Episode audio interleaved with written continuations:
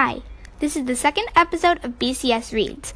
My name is Maia, and the book I will be talking about is a book called Weregirl by Kathleen D. Bell. This takes place in Tether, Michigan. The main character, Nessa, is crazy about running, but then one wolf bite changes everything.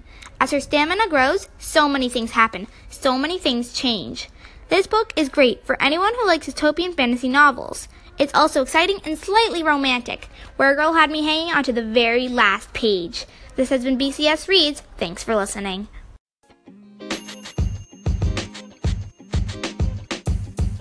The podcast you just heard was recorded with Anchor. If you want to make your own, download the Android or iOS app completely free from anchor.fm slash podcast. That's anchor.fm slash podcast.